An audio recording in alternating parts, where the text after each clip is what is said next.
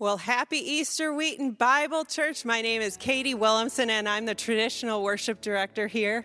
We welcome you whether you're joining us from the West Chicago campus, either the contemporary or the traditional services, or from the Streamwood campus.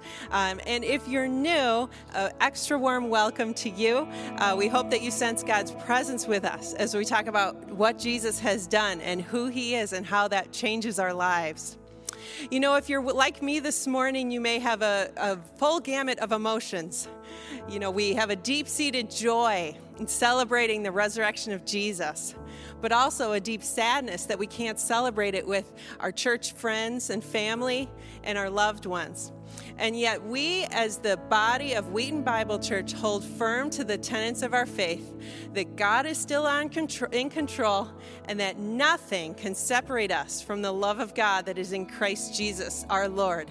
Not the coronavirus, not death, and not our sin. And so that's what we rejoice in this morning. Let's look together at what it was like that very first Easter morning as we look at Matthew 28. After the Sabbath, at dawn on the first day of the week, Mary Magdalene and the other Mary went to look at the tomb. There was a violent earthquake, for an angel of the Lord came down from heaven and, going to the tomb, rolled back the stone and sat on it. His appearance was like lightning, and his clothes were as white as snow. The guards were so afraid of him that they shook and became like dead men.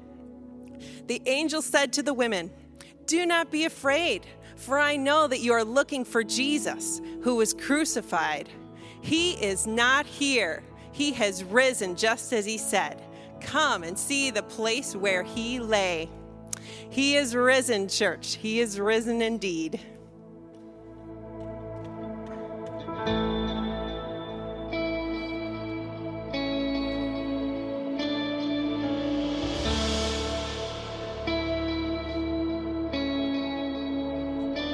Praise God from whom all blessings flow. Praise Him, all creatures here below. Praise Him up above you, heavenly hosts. Praise Father, Son, and Holy Ghost. Yes, King Jesus. Amen.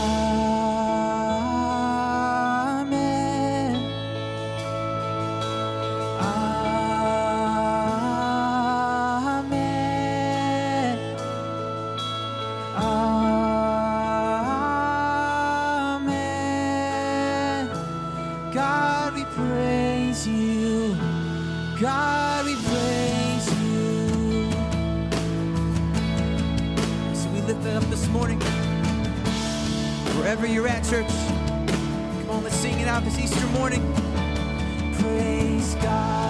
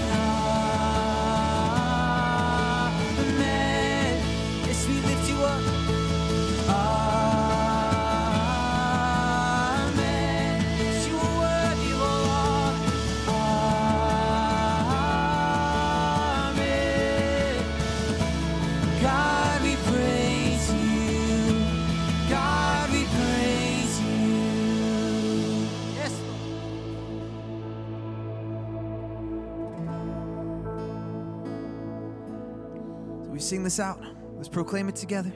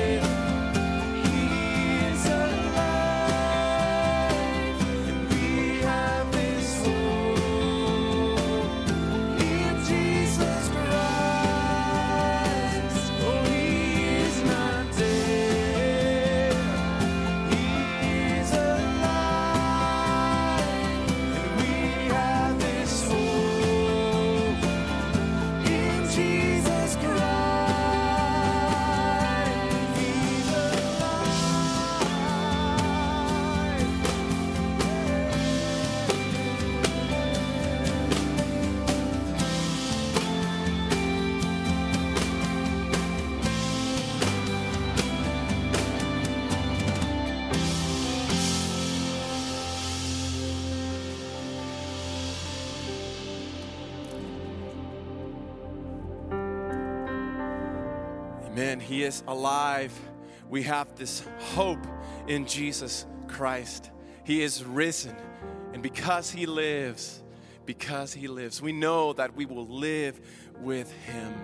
My name is Jonathan Jerez, and I'm a worship leader here at Wheaton Bible Church at the West Chicago campus. And it's a joy for me to be here. Uh, I've been out for the past three weeks at least and in self quarantine, and it is a I, I can't tell you how happy and joyful I am just to be here with all these friends and brothers and sisters and with you online. And I'm so glad uh, that we can rejoice in the resurrection of Jesus Christ even today. And uh, during these weeks, I have felt in myself uh, just, I'm pretty sure, like many of you, just a lot of um, uncertainty, fear, anxiety, worry, and dealing with all these things in my heart. And I've I've been just trying every day to come to the Lord and bring all of these burdens to Him because He tells us that He cares for us.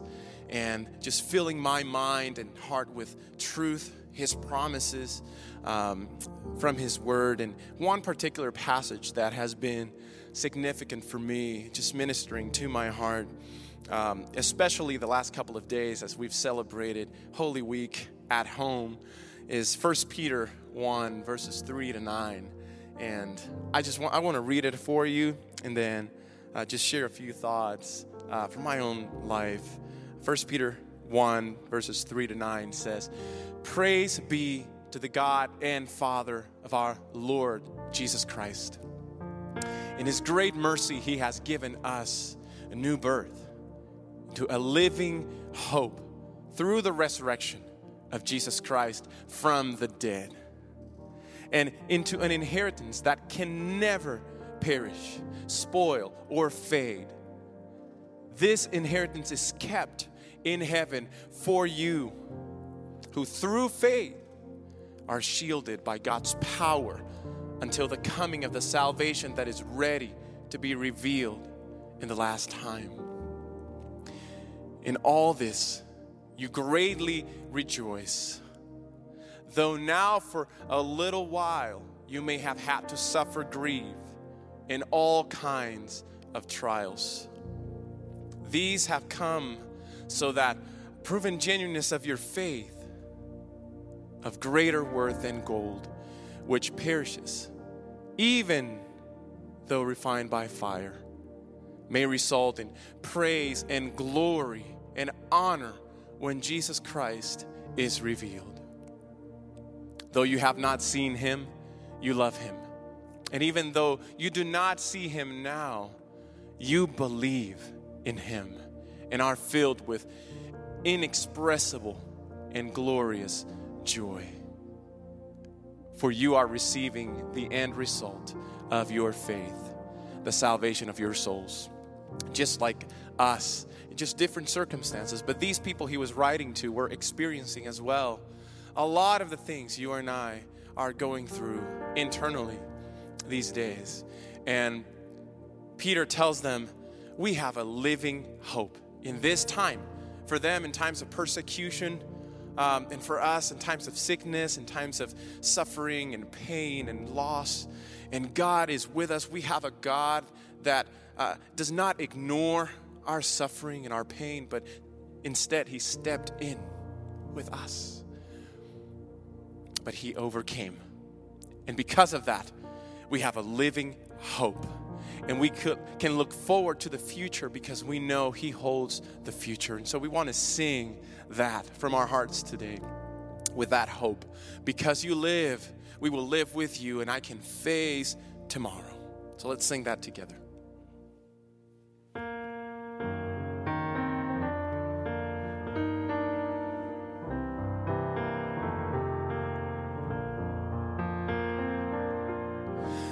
God sent his son. They call him Jesus, and he came to love and heal and forgive. And he bled and died to buy An empty grave is there to prove my Savior lives. And because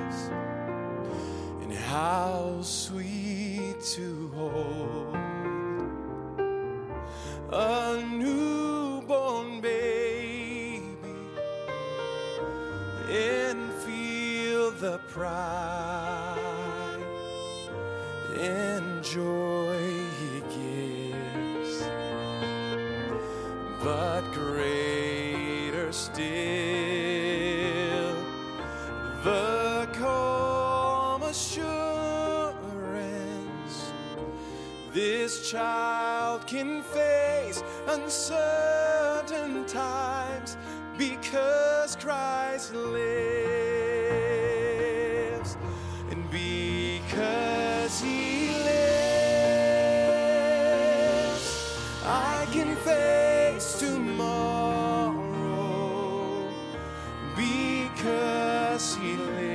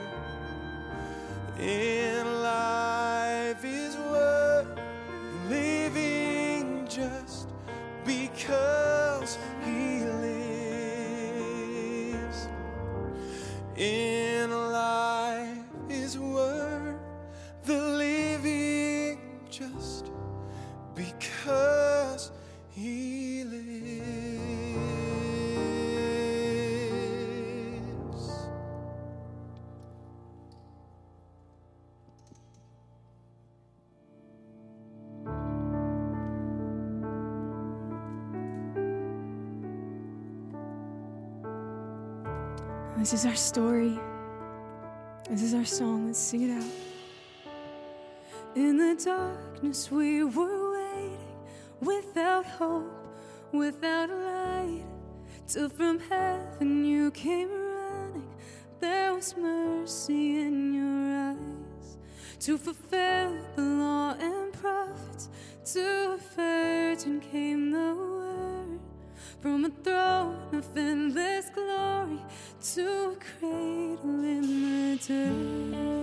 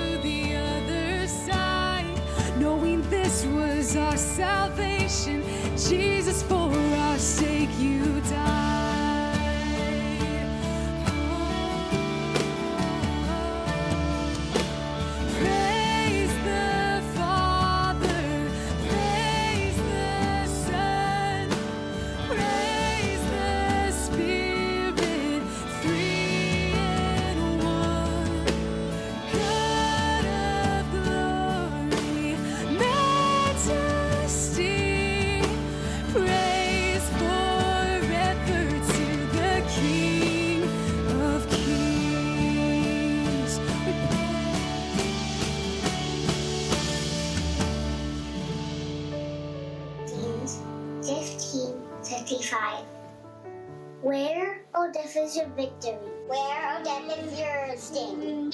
Mark 16:6. Mark 16, 6. Don't be alarmed. No se asusten, les dijo. Don't be alarmed, he said. You are looking for Jesus the Nazarene, ¿Ustedes están buscando a Jesús el Nazareno? who was crucified. El que fue crucificado. He is risen. ¡Ha resucitado! He is not here. No está aquí. He has risen, he is not here. No está aquí. He has risen, he is not here. Ha resucitado, no está aquí. He is not here. He has risen. Ha resucitado. He is risen. He is not here. See the place where they laid him. Miren el lugar donde lo pusieron. Where, death, is your victory? ¿Dónde está, oh muerte, tu victoria? Where death is your sting. Where, oh death, is your sting? John 11, 25. Jesus said to her, I'm the resurrection and the life. I am the resurrection and the life. I'm the resurrection and the life. I am the resurrection and the life. Yo soy la resurrección y la vida. I'm the resurrection and the life. The one who believes in me shall live. The one who believes in me shall live. The one who believes in me will live. Even though they die. 1 Corinthians 15 55. Where, O death, is your victory? Where, O death, is your sin? Hebrews 13, 20 through 21. Now may the God of peace, El Dios que da la paz Who through the blood of the eternal covenant por la sangre del pacto eterno brought back from the dead our Lord Jesus. levantó de entre los muertos a nuestro Señor Jesús, the great shepherd of that sheep, al gran pastor de las ovejas, Equipped you with everything good for doing his will. que los capacita en todo lo bueno para hacer la voluntad. May he work in us what is pleasing to him through Jesus Christ. Por medio de Jesucristo, Dios cumpla en nosotros lo que a él le agrade. To him be glory forever and ever. Amen. A él sea la gloria por los siglos de los siglos. Amén. to whom be glory forever and ever. Amen. To him be glory forever and ever and ever and ever. Amen. Amen.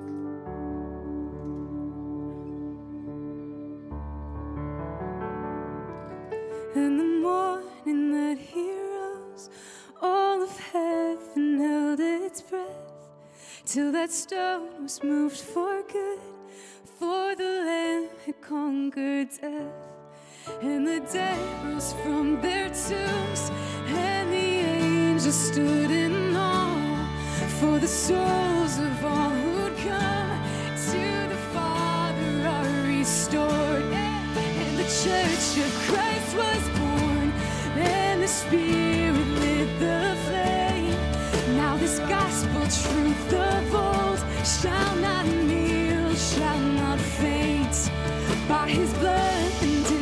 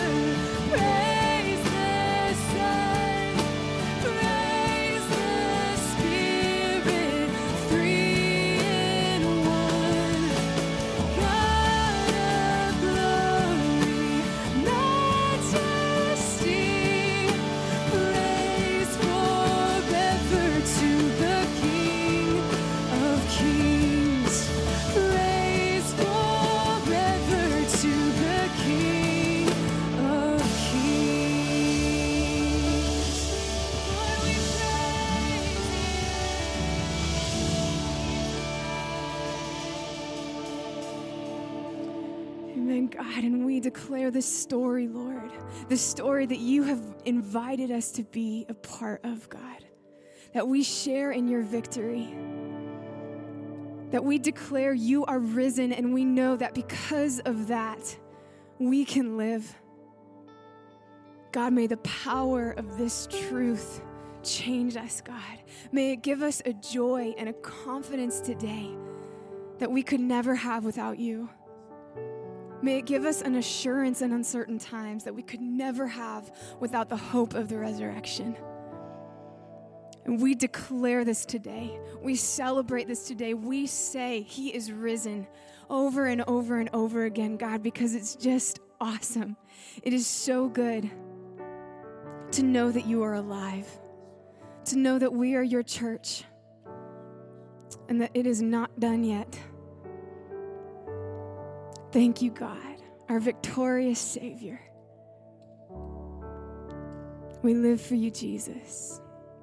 It's in your name we pray. Amen. Good morning, church. If you're watching for the first time this morning, or for the first time in a long time, I want to say a special thank you and welcome. We are so glad you've joined us this Easter. My name is Chad Lowe, and I'm the interim campus pastor for our Streamwood campus. Now, this year has been unlike any other for me, and I'm sure that is true for you as well. When the stay at home order started, I got a really bad case of the flu and was required to self isolate. My wife and I have a newborn baby, and it was really stressful trying to protect her, knowing that I could get her sick as we were quarantined in our tiny apartment. What's helped ground us and, and keep us sane is my wife and I do a nightly devotional together. We read through God's Word and we pray together each and every night.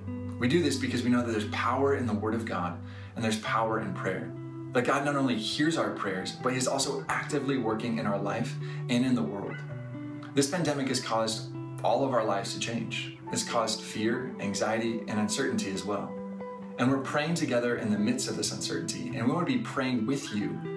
Would you please take a moment and text prayer to the number on the screen? You'll get a response back asking for your prayer requests. We want to pray with you for whatever you're facing, whether you have something to praise God for or you need prayer for you or a loved one.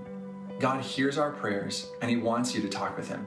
He wants to be praying with you, and we want to be praying. In our community, there have been many hardships through this pandemic, and you may be facing those today. So, in addition to praying with you, we also want to help you. Over the last few weeks, the people that make up this church have delivered groceries for high risk groups so that they don't have to go into crowded places. We've donated blood, sewn masks for retirement communities, restocked food pantries, and helped with rental assistance and much, much more. The question is, do you need help today? If you do, go to wheatonbible.org slash help and share what it is that you need. Whether it's something small like not being able to find toilet paper or hand sanitizer, or it's something much more significant, we want to help you. And for those of you that are in a position to help others, your help is very much so needed. Our Puente del Pueblo ministry in West Chicago helps kids and families in need.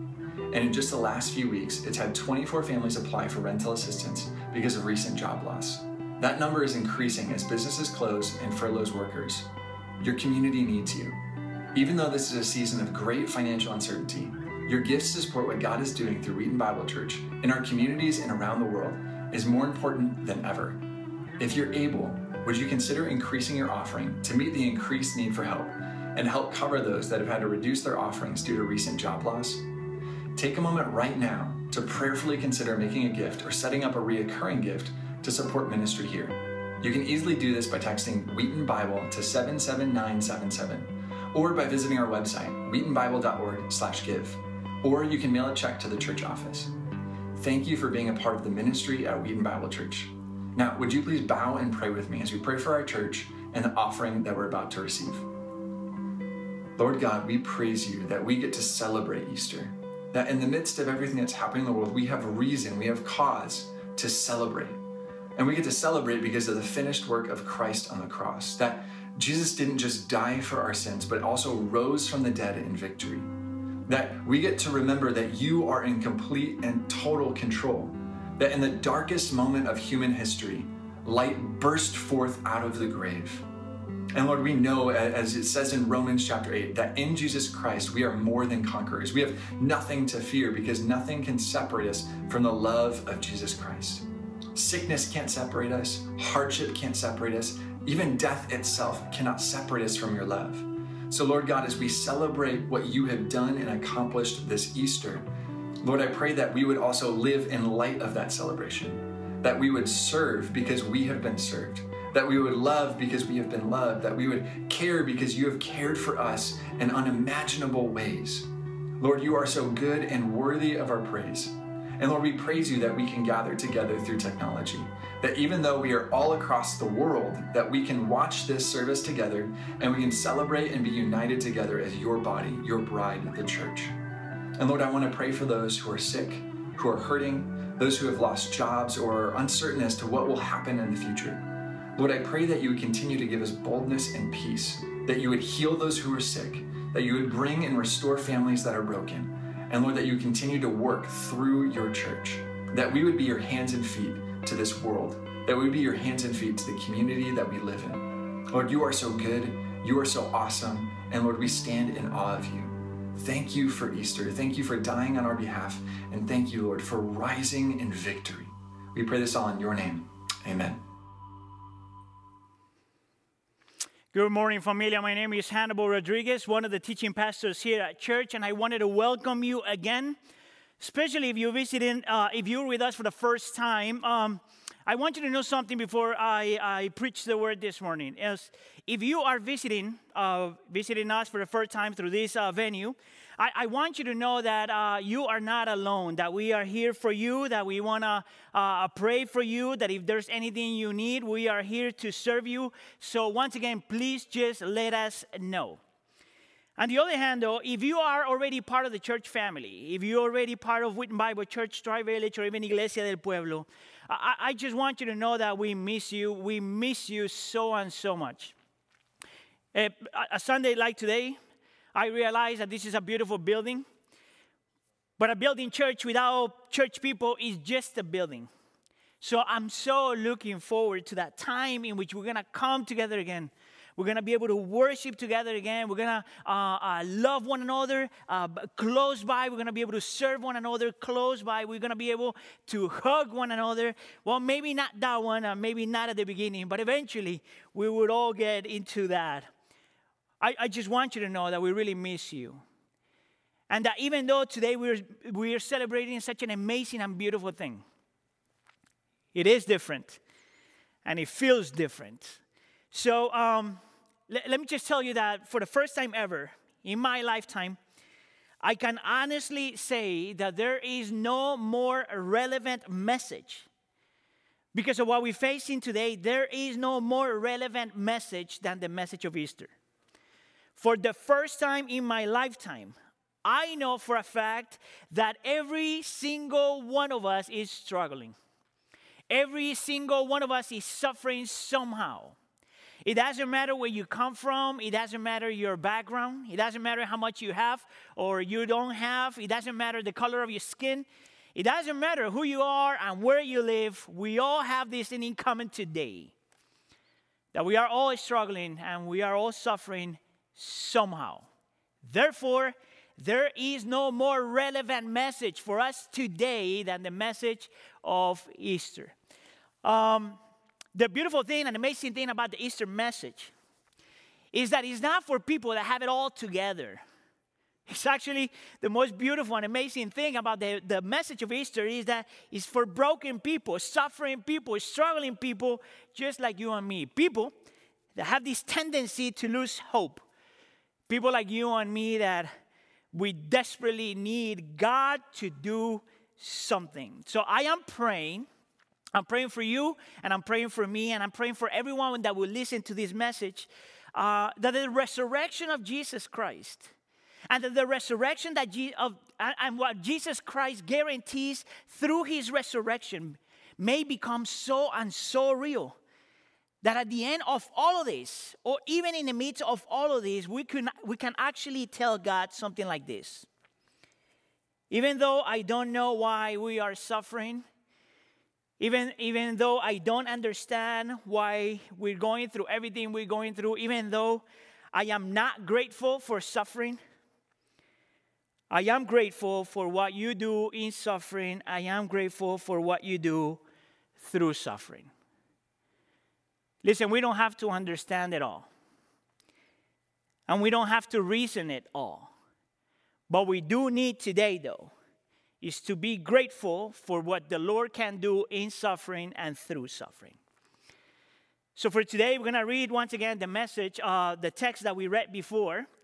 And this comes from 1 Peter chapter 1, verses 3 to 9. So if you have your Bible, uh, please uh, open, uh, open it in 1 Peter chapter 1, verses 3 to 9. And if you don't, don't worry, we're going to put the, the verses on the screen. And the word of the Lord goes like this Praise be to God and Father of our Lord Jesus Christ. In his great mercy, he has given us new birth into a living hope through the resurrection of Jesus Christ from the dead, and into an inheritance that can never perish, spoil, or fade. This inheritance is kept in heaven for you, who through faith are shielded by God's power until the coming of the salvation that is ready to be revealed in the last time. Verse 6 In all these you greatly rejoice Though now for a little while you may have had to suffer grief in all kinds of trials, these have come so that the proven genuineness of your faith, of greater worth than gold, which perishes even though refined by fire, may result in praise, glory, and honor when Jesus Christ is revealed. Though you have not seen him, you love him. And even though you do not see him now, you believe in him and are filled with an inexpressible and glorious joy, for you are receiving the end result of your faith, the salvation of your soul. This is the word of the Lord. Allow me to pray. Lord, please speak to us this morning as we remember and celebrate such an amazing and important event in the history of the world. Please open up our eyes, open up our minds, open up our hearts so we grasp the beauty and the magnitude and the power of, resurre- of the resurrection of Jesus Christ. Please make it happen. Please, Holy Spirit, move in our midst. In the name of Jesus, we pray. And we all say, Amen. Now, if you were with us on Friday, um, I, I, we talked about that there are certain things that when they're present, they have the potential to make your life uh, feel miserable. So, for example, the presence of sickness. And if you were with us as well on Friday, you may remember that, that I mentioned that the absence of other things that when they're not there also have the potential to make us feel like if life is miserable, right? So the absence, for example, of human relationships and the absence of health right?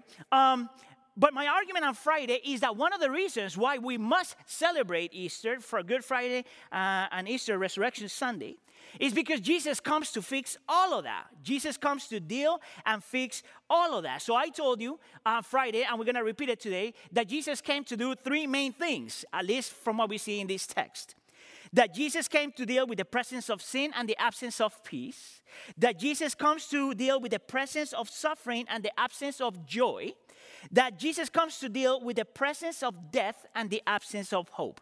So, the first point, we talked about it uh, on, on Friday, and today I'm going to be addressing the second two. So, the question for you is this What is it that Jesus does to deal with suffering and with the fear of death? Or, what is it that Jesus does to give us joy and hope even in the midst of trouble? Now, what I want you to see, the first thing that I want you to see there is that the text we just read has two key words, so two key phrases in the text. One comes in verse 3, and he talks about hope, living hope. And then the next one comes in verse 8, and he talks about joy, this inexpressible joy. Now, the reason why this is so important, I'm going to put them on the screen for you, is because uh, these are the two words that mark the beginning of the section and the end of the section.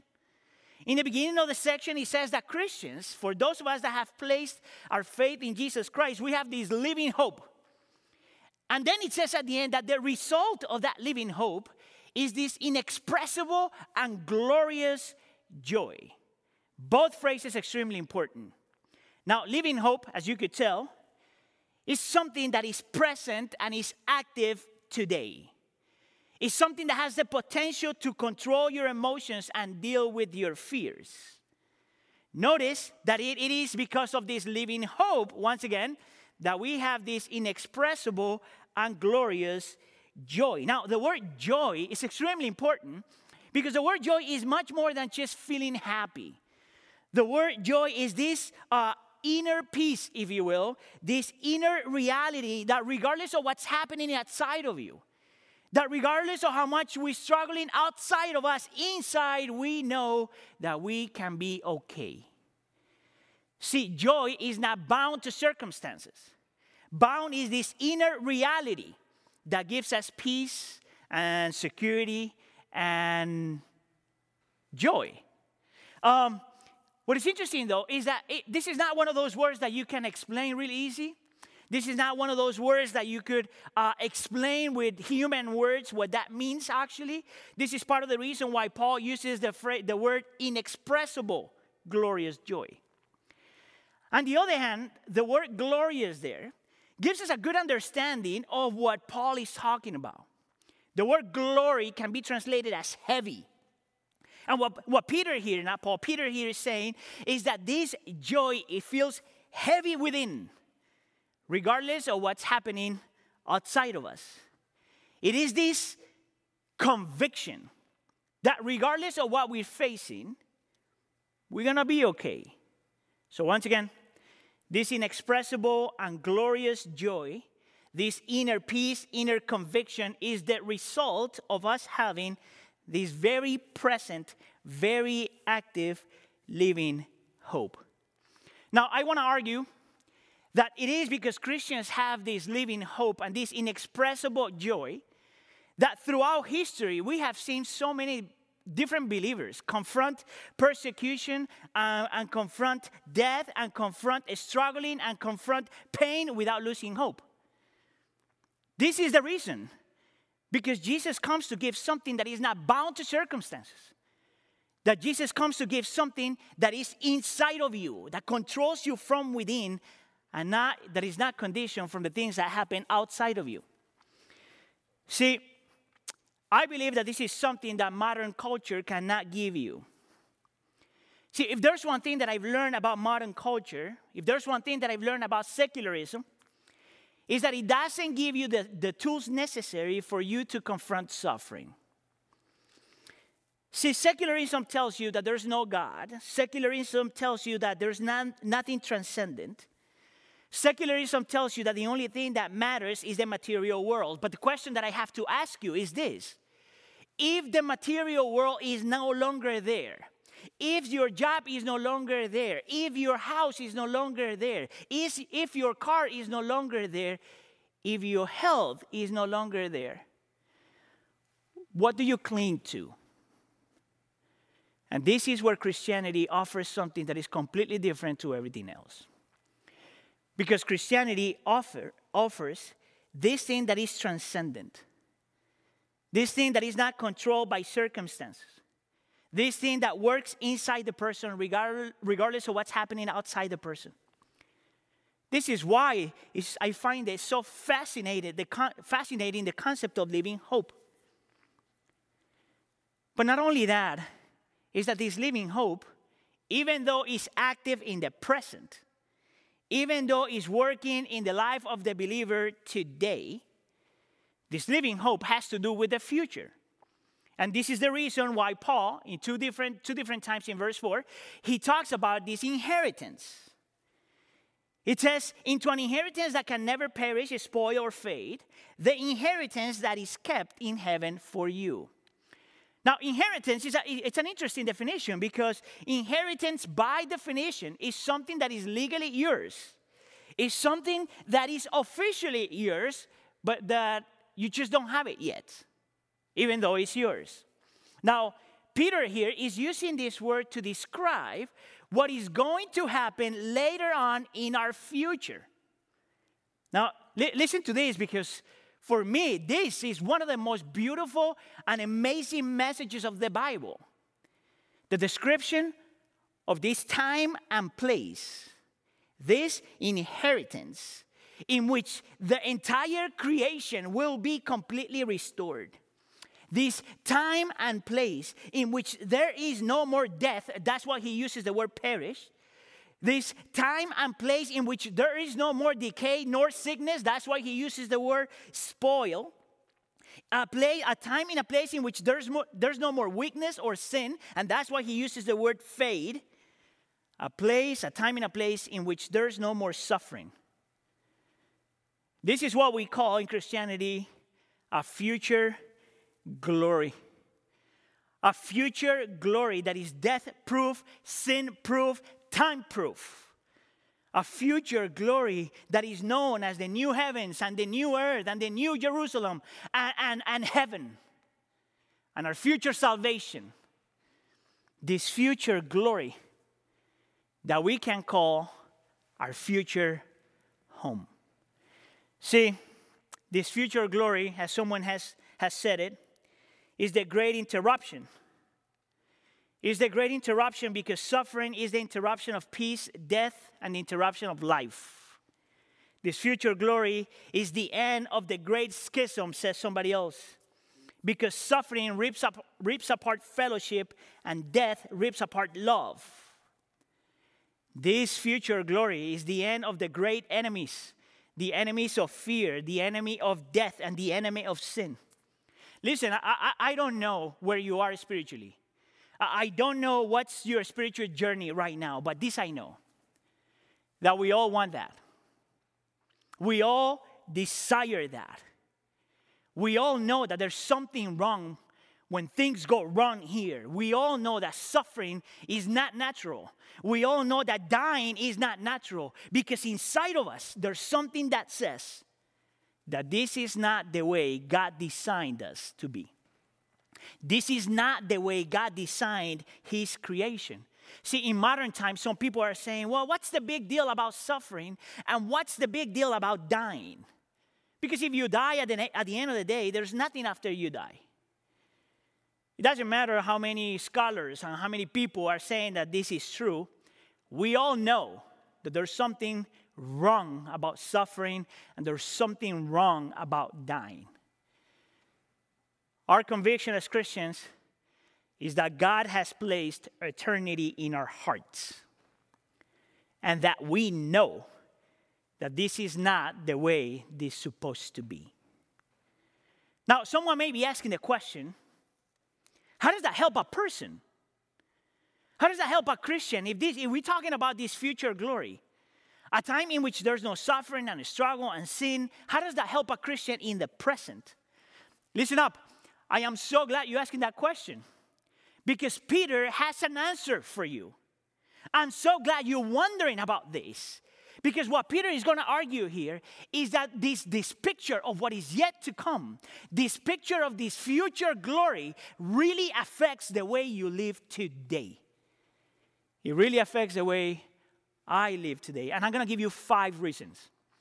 And this is the, the, the practical applications of this text. And I want you to pay attention. And if you're taking notes, please write this down because this right here is what is going to sustain you in the midst of everything that you're going through. There, this future glory not only is going to help us to cope with suffering and struggle, but this future glory is going to transform, transform us in such a way that not only you're going to see God different, but that you will live different. Five reasons. Number one, this future glory means present, present rest. This future glory means present rest. Look at verse 4. It talks about this inheritance that is kept in heaven for you. In, simple terms, means that God is keeping heaven for you. That regardless of what's happening here, that regardless of what we encounter, that regardless of what we suffer, there's nothing that can change this future reality. That there's nothing that could take that future reality from Christians if we have placed our faith in Jesus Christ. That in God's sovereignty and in God's power, everything is going to go according to plan, and at the end of the day, He will win. Do you know why that's so important? Because as much as we hurt today, and as much as we are struggling today, we know that everything that we're facing today has a due date.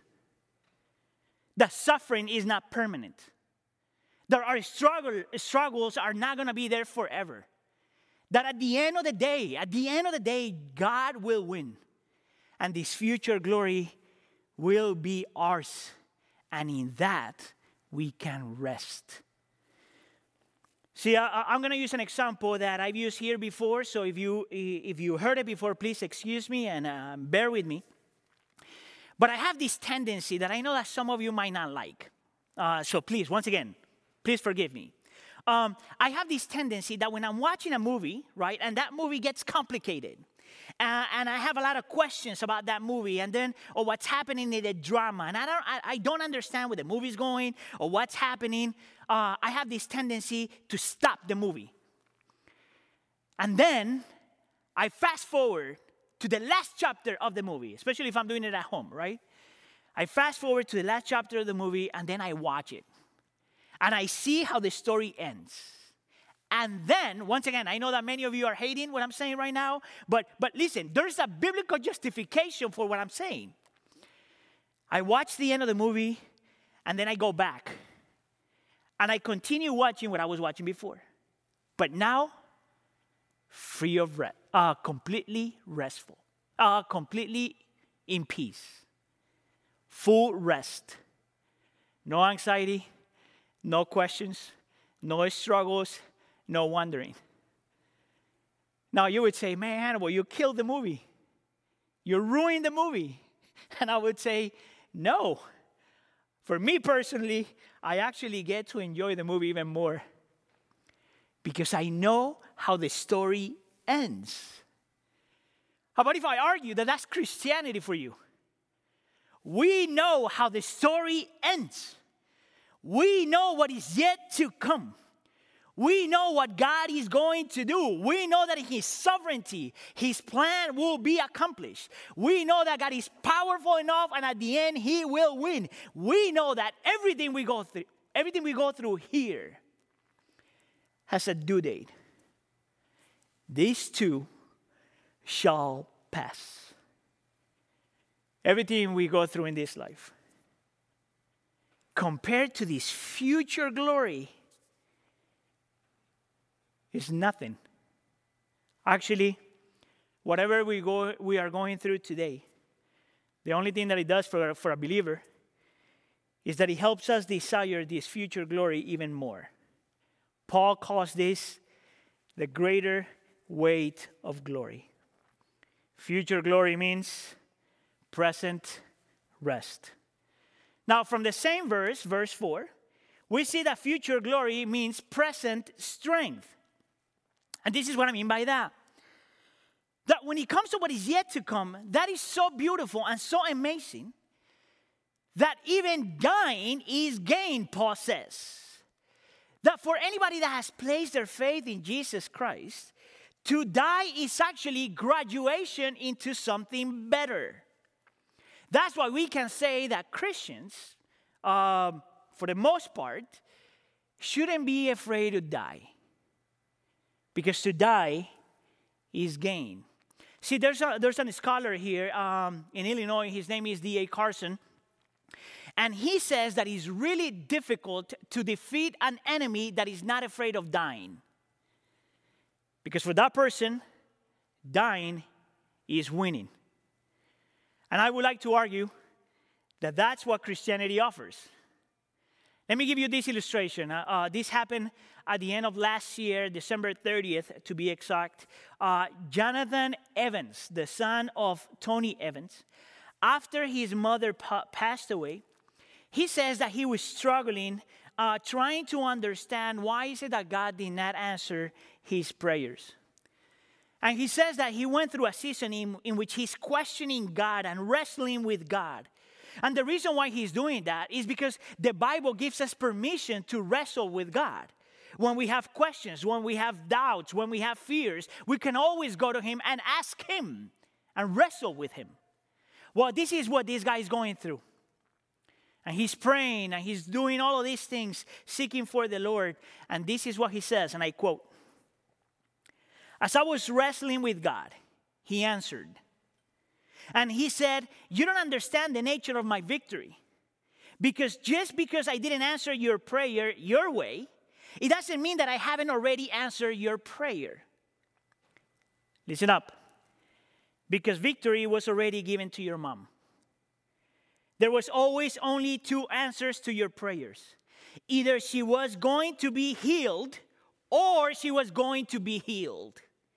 Either she was going to live or she was going to live. Either she was going to be with family or she was going to be with family. Either she was going to be well taken care of or she was going to be well taken care of. Victory belongs to me.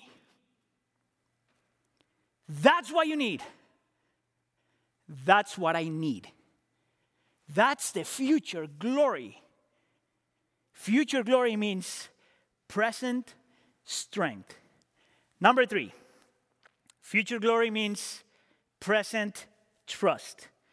Look at what verse uh, 5 says that through faith, we are shielded by God's power until the coming of salvation that is ready to be revealed in the last time. And this is basically what Peter is saying that God is not only keeping heaven for you if you have placed your faith in Jesus Christ, but that He's keeping you for heaven.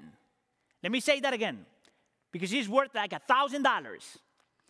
God is keeping heaven for you. No, more than that, a million dollars. God is keeping heaven for you, but He's also keeping you for heaven. Meaning that it doesn't matter how much you suffer, that it doesn't matter the things that we encounter today, that it doesn't matter how much pain we experience, how many tears we shed. He keeps you he holds you until you make it until you make it to heaven. If you are a Christian, you are never alone.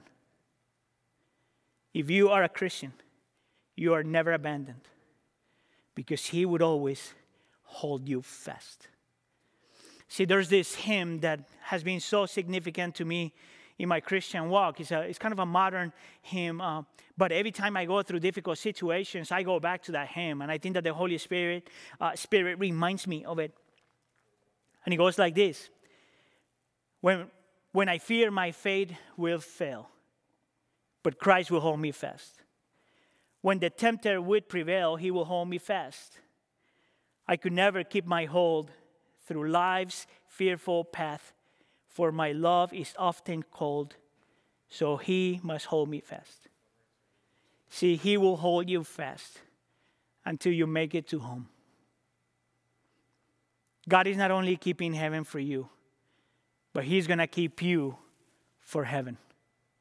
Future glory means present trust. Number four, future glory means present growth. See, in verse 6, he says that as, Christ, as, as human beings, we're going to experience grief and all kinds of trials. But in verse 7, he argues that this suffering in God's economy is never wasted suffering. Because suffering is necessary for two main reasons to get to show us who we really are inside, and number two, so we get to grow. Look at what the verse says. These have come so that the proven genuineness of your faith, of greater worth, of greater worth than gold, which perishes even though refined by fire, may result in praise, glory, and honor when Jesus Christ is revealed. That this suffering, that this pain, that this struggle, that this, that, that, all these unexpected things are necessary to refine us, to refine us and to show us the reality of our hearts. The way I see it is these, these, these, these things we go through are like mirrors of our hearts. Now, I'm sure that you watched this movie uh, uh, a long time ago, and if, and if you're a little one or a young person listening to this, I'm sure you've seen this movie. Snow White. I want to argue that's a Christian movie for so many reasons, but that's besides the point. But there's a there's a person, there's a character in that story which is the witch. And she has this tendency to look at this mirror and say the same thing all the time. Mirror, mirror on the wall, who is the fairest of them all? Who is the most beautiful person in this creation? And the, the mirror always says the same thing. Not you. You know how painful that is? To think that you're beautiful, to think that you are okay, to think that you have it all together. But then when struggle comes and pain comes and ugly circumstances come, you realize that that's not you. You realize that there's things inside of you that could only come out when we go through the things that we go through. See, everything we go through, all these things we go through, is sometimes necessary to show you not just the things that you don't want to see, but the things that you need to see so you grow. He shows me my fears. He shows me my insecurities. He shows me my idols. He shows me what I really trust. So, during this season, I, have been seeking the Lord constantly. I've been praying more, reading the Bible more, meditating more, repenting more. I, am seeking the Lord much more for obvious reasons. Uh, but about two weeks ago, um, I, I, went to the store because we needed some things for home, and, and it was evening, and I go to the store, and the store is empty, like completely empty. There were very few people there. Right? And, and, and I see this, and I start to feel like uh, kind of depressed a little bit, right? And then I see the very few people I saw, they had so many gadgets and things. They look like transformers. They, they, they look weird to me. And I'm thinking, like, what's wrong with this picture? And then I'm driving home and the streets are completely empty. And when I get home, I tell the first thing I tell my wife, I said, This is so depressing. Now, listen up, that, that's not my tendency. It's by nature, I, I, I usually don't react that way. But that day, that was exactly what was happening in my heart. Now, it happened to be that that evening I was watching an interview with Bill Gates. And you know that Bill Gates is extreme, he's, he's not just wealthy, he's super smart. And in this interview, he's giving all the reasons why he thinks that everything is gonna be okay, that eventually everything is gonna be okay. And I gotta tell you that when I heard these very wealthy, powerful men saying that everything was gonna be okay, I felt so much better because Bill Gates said it. And then I could almost hear God speaking into my heart and saying something like, so now you feel better. How about if you trust me a little bit more? How about if you rest in me a little bit more? How about Hannibal if you stop trusting so and so much, so and so much what man can do? Your ultimate security, Hannibal, God says, is me. Your ultimate security is God. The only way I could deal with this stuff in my heart, the only, the only way I was, I was going to be able to see this in my heart is because of what we're going through. Future glory means present growth. And lastly, future glory means present wonder. Look at what verse 8 says. Though you have not seen him, you love him. And even though you do not see him now, you believe in him. What I find fascinating about that verse is the word love. Because the word, the, the word that is used there in the original is not just this emotional thing of love, but can actually be translated as taking pleasure in God. And the word believe there is not just to believe with your head, but it is to believe to the point that we trust. And in the midst of everything that we're going through, in the midst of everything that we're facing, God is giving us the opportunity to experience Him more, to experience Him in a completely different way. That even though we are facing everything we're facing today, Every time He's working us and teaching us how to rest, every time He's working and teaching us and He's giving us a, a strength, every time He's working and teaching us how to trust, every time He's helping us to grow, we get to see Him and experience Him like never before. We get to see the magnitude of His power and His love. We get to see how reliable He is, how constant He is, how unchanging He is, how secure He is, how sufficient He is because in the midst of all of this, He's doing something. And the result of that is that we get to love Him and believe in Him more. So listen up, church. Yes, pain hurts. But we know that the story has a beautiful ending, and in that we rest. Yes, death hurts, but to die is gain. Yes, struggle hurts, but God is keeping us for heaven and He's keeping heaven for us. Yes, suffering hurts, but this is an opportunity for us to grow. Yes, agony hurts, but I guarantee you that you won't find anybody more beautiful, more reliable, more powerful than God in the midst of pain. Question How do we know that this is true? Well, at the beginning of the text, it tells you because of the resurrection of Christ from the dead. This is the reason why we celebrate what we celebrate. The resurrection guarantees what is yet to come. The resurrection is the beginning of God preparing our hearts so one day He will say, Welcome home. Because of, my, because of what my son did for you on Friday. He died for your sins. And because he resurrected on Sunday, heaven is yours. Welcome home. Don't you want that? I want that. Don't you need that? Yes, we do. Do you have it?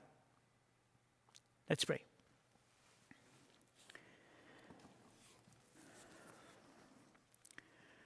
Lord, the image of heaven is so beautiful, it's so amazing, so powerful,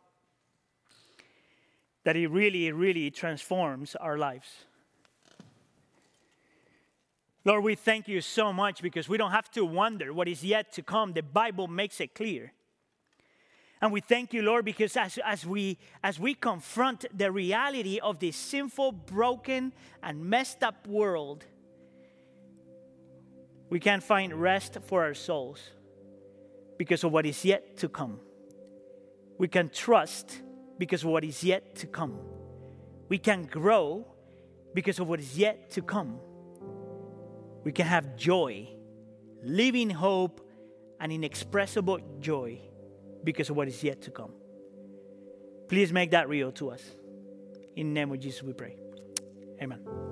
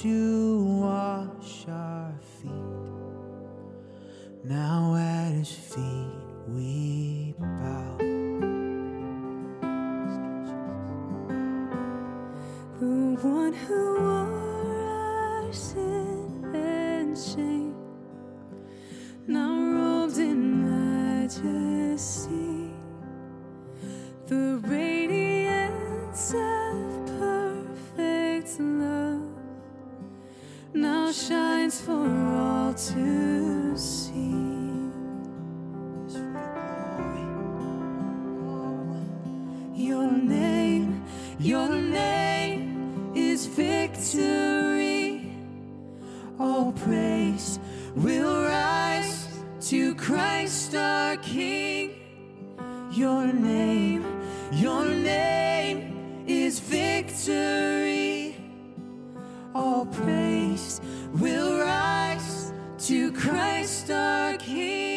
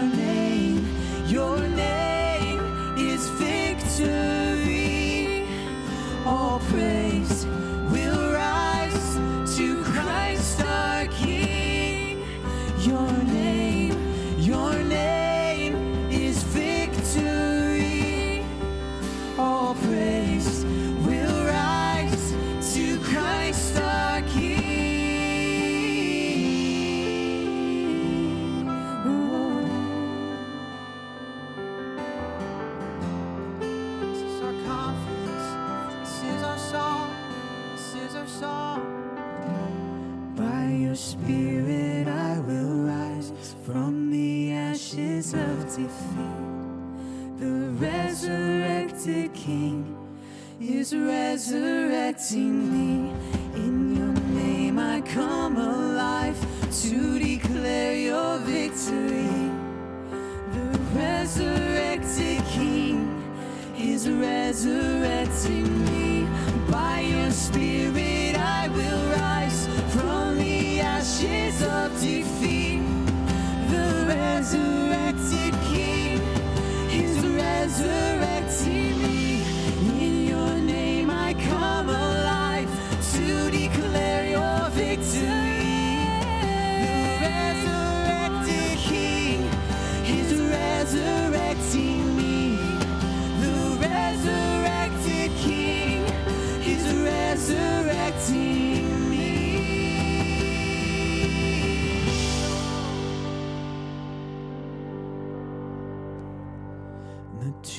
Where soldiers watched in vain was borrowed for three days. Yes. His body there would not remain. As we know, our God has robbed the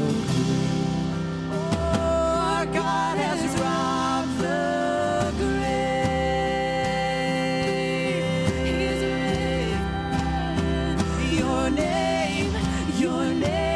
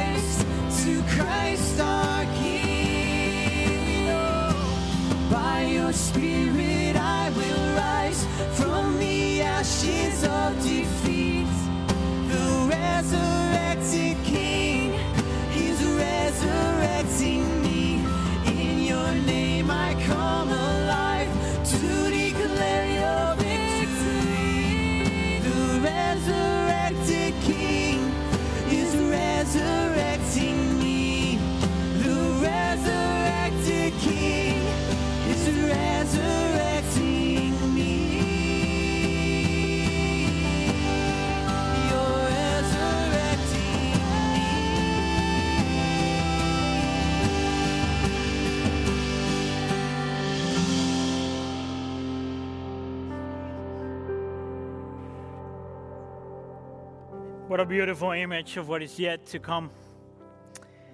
Now, before we finish our service, I want to do two things. Uh, first of all, I want to invite you. I, I, I, I want to invite you to explore Christianity if, if, if you haven't placed your faith in Jesus Christ just yet. As you heard, the, the future glory is what you're craving for, and the future glory is what you need. And if you are a believer, I want to invite you to, to love others and to share with others what we already have.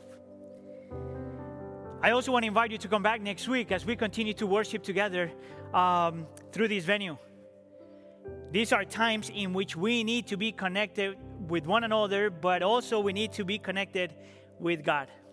And lastly, I want to pray this blessing over you because this is the blessing that Jesus Christ guarantees for us, not just because He died, but because He resurrected. May the Lord bless you and keep you.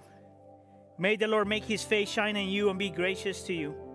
May the Lord turn His face to you and give you peace. And we all say, Amen. Thanks for being with us. We love you. See you next week.